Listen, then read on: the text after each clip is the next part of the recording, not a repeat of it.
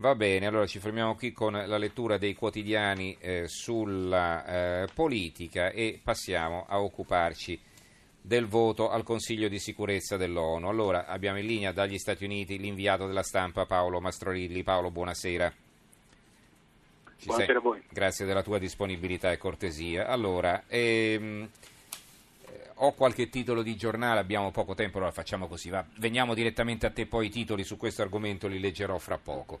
Eh, insomma, un voto che tutto sommato era atteso, era chiaro che la maggioranza dei paesi eh, che fanno parte eh, dell'Assemblea generale dell'ONU avrebbero votato contro la decisione di, degli Stati Uniti di Trump di spostare l'ambasciata da Tel Aviv a Gerusalemme, quindi di riconoscere da parte americana che Gerusalemme è la capitale dello Stato di Israele, no?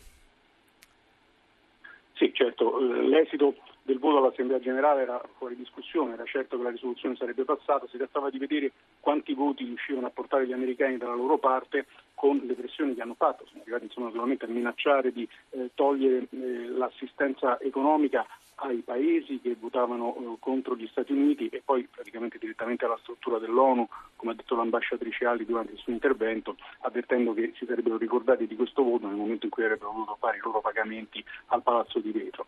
Il risultato naturalmente è stato eh, negativo per gli Stati Uniti perché 128 voti contrari significa praticamente che due terzi della comunità internazionale sono contro eh, la decisione del Presidente Trump di eh, trasferire l'ambasciata americana a Gerusalemme, ma soprattutto di riconoscere Gerusalemme come capitale dello Stato eh, di Israele. Questo è il problema. L'ambasciatrice Ali ha rivendicato questa decisione dicendo che è una questione di sovranità, gli Stati Uniti sono liberi di decidere dove mettere le loro ambasciate e questo certamente è vero, vero anche per la Turchia che vuole mettere la sua ambasciata a Gerusalemme Est presso lo Stato palestinese, ma il problema è una questione legale invece, cioè eh, Gerusalemme è stata eh, conquistata dagli israeliani nel 67 durante una guerra eh, che naturalmente non è stata ancora chiusa, c'è un negoziato di pace in corso e quindi dal punto di vista legale per determinare lo status finale della città bisognava aspettare eh, questo eh, negoziato. Eh, naturalmente c'è chi spera che questa mossa che ha fatto il Presidente Trump sia legata in realtà ad un accordo generale bilaterale che con Israele e con l'Arabia Saudita per cercare di favorire una soluzione della questione israelo-palestinese attraverso il piano che sta elaborando il suo genero Jared Kushner. Il risultato però al momento è che la comunità internazionale, appunto per due terzi, si è schierata contro questa prospettiva e questo naturalmente complica la possibilità di riprendere il negoziato di pace e di portarlo a buon fine. Ecco, questa cosa dell'Arabia Saudita è interessante, magari se, se, ci possiamo risentire fra cinque minuti circa perché stiamo dando la linea al giornale radio, non so se hai la disponibilità, eh, ti richiamiamo naturalmente, non ti teniamo in linea. Eh, dimmelo subito se puoi, no? perché mi interessava approfondire questo aspetto dell'Arabia Saudita, sappiamo che insomma, l'asse eh, diplomatico americano si è spostato dai tempi di Obama che insomma, aveva aperto all'Iran a, adesso al, eh, all'interesse eh, precipuo dell'amministrazione Trump di eh, puntare sul mondo sunnita. Allora, eh, non so, si, ci, ne possiamo parlare fra cinque minuti? Va bene? Sì.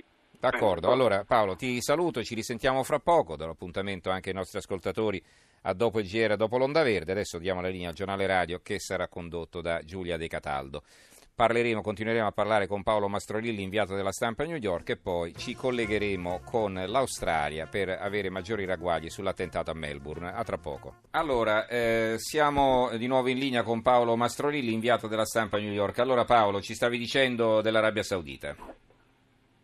Sì, beh, questa è una scelta di campo netta che ha fatto l'amministrazione Trump rispetto a quella Obama, che aveva cercato di, di aprire le relazioni appunto con l'Iran attraverso l'accordo nucleare nella speranza poi di eh, stabilire un nuovo rapporto con il paese, e probabilmente anche di favorire un cambiamento politico all'interno dell'Iran, dando forza alle voci più moderate. E l'amministrazione Trump ha deciso invece di tornare al passato, alle tradizionali eh, alleanze degli Stati Uniti e quindi di appoggiare in questa sfida epocale fra sunniti e sciiti per il controllo del Medio Oriente l'Arabia Saudita. In cambio eh, tutti quanti pensano che si aspetti un aiuto da parte dell'Arabia Saudita per convincere i palestinesi ad accettare il piano di pace che sta elaborando il genero Jared Kushner. Il problema è che questa decisione presa su eh, Gerusalemme per alcuni potrebbe aiutare, nel senso che mette l'amministrazione Trump in condizione di chiedere allo Stato israeliano, dopo aver concesso questo riconoscimento, eh, qualche cosa in cambio e quindi delle concessioni per favorire la realizzazione di questo eh, processo di pace. E per altri invece è un passo che, come ha dimostrato appunto il voto all'ONU, eh, chiude praticamente la porta ad ogni realistica possibilità di andare avanti con il processo di pace.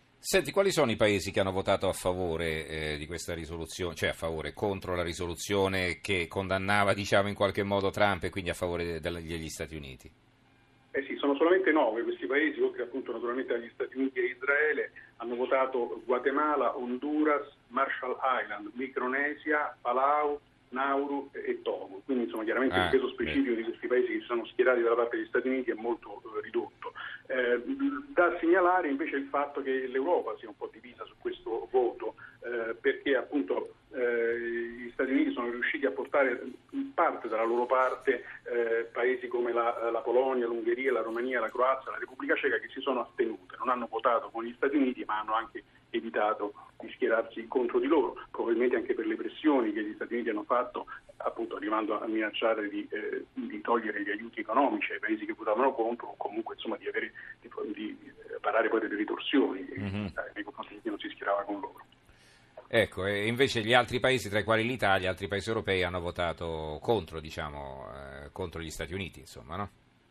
Sì, sono appunto 128 paesi, se andiamo a guardarli, sono chiaramente sono i paesi Tutti più importanti, del mondo, eh, certo. Ci sono appunto la Gran Bretagna, la Francia, la Germania, l'Italia, la Spagna, il Giappone, poi naturalmente tutto quanto il mondo arabo, paesi appunto come la, la, la Russia, Giordania, la l'Arabia Saudita, eh, l'Egitto, che sono eh, tradizionali alleati eh, degli Stati Uniti nella regione. Eh, le astensioni appunto sono state queste di questo gruppo di paesi dell'est europeo che sono un po' in rotta di collisione con Bruxelles su varie questioni da diverso tempo e poi ci sono stati alcuni altri alleati americani come appunto l'Australia, il Canada, il, il Messico, paesi che hanno dei rapporti naturalmente diretti e quindi degli interessi molto forti che si sono astenuti ma non hanno votato contro.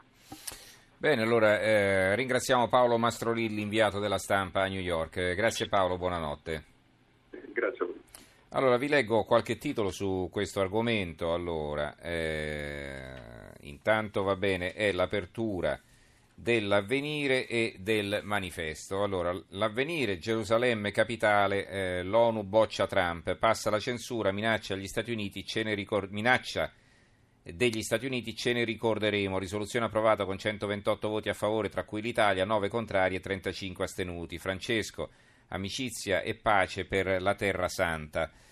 Eh, l'apertura del manifesto impietrito è riferita a Trump.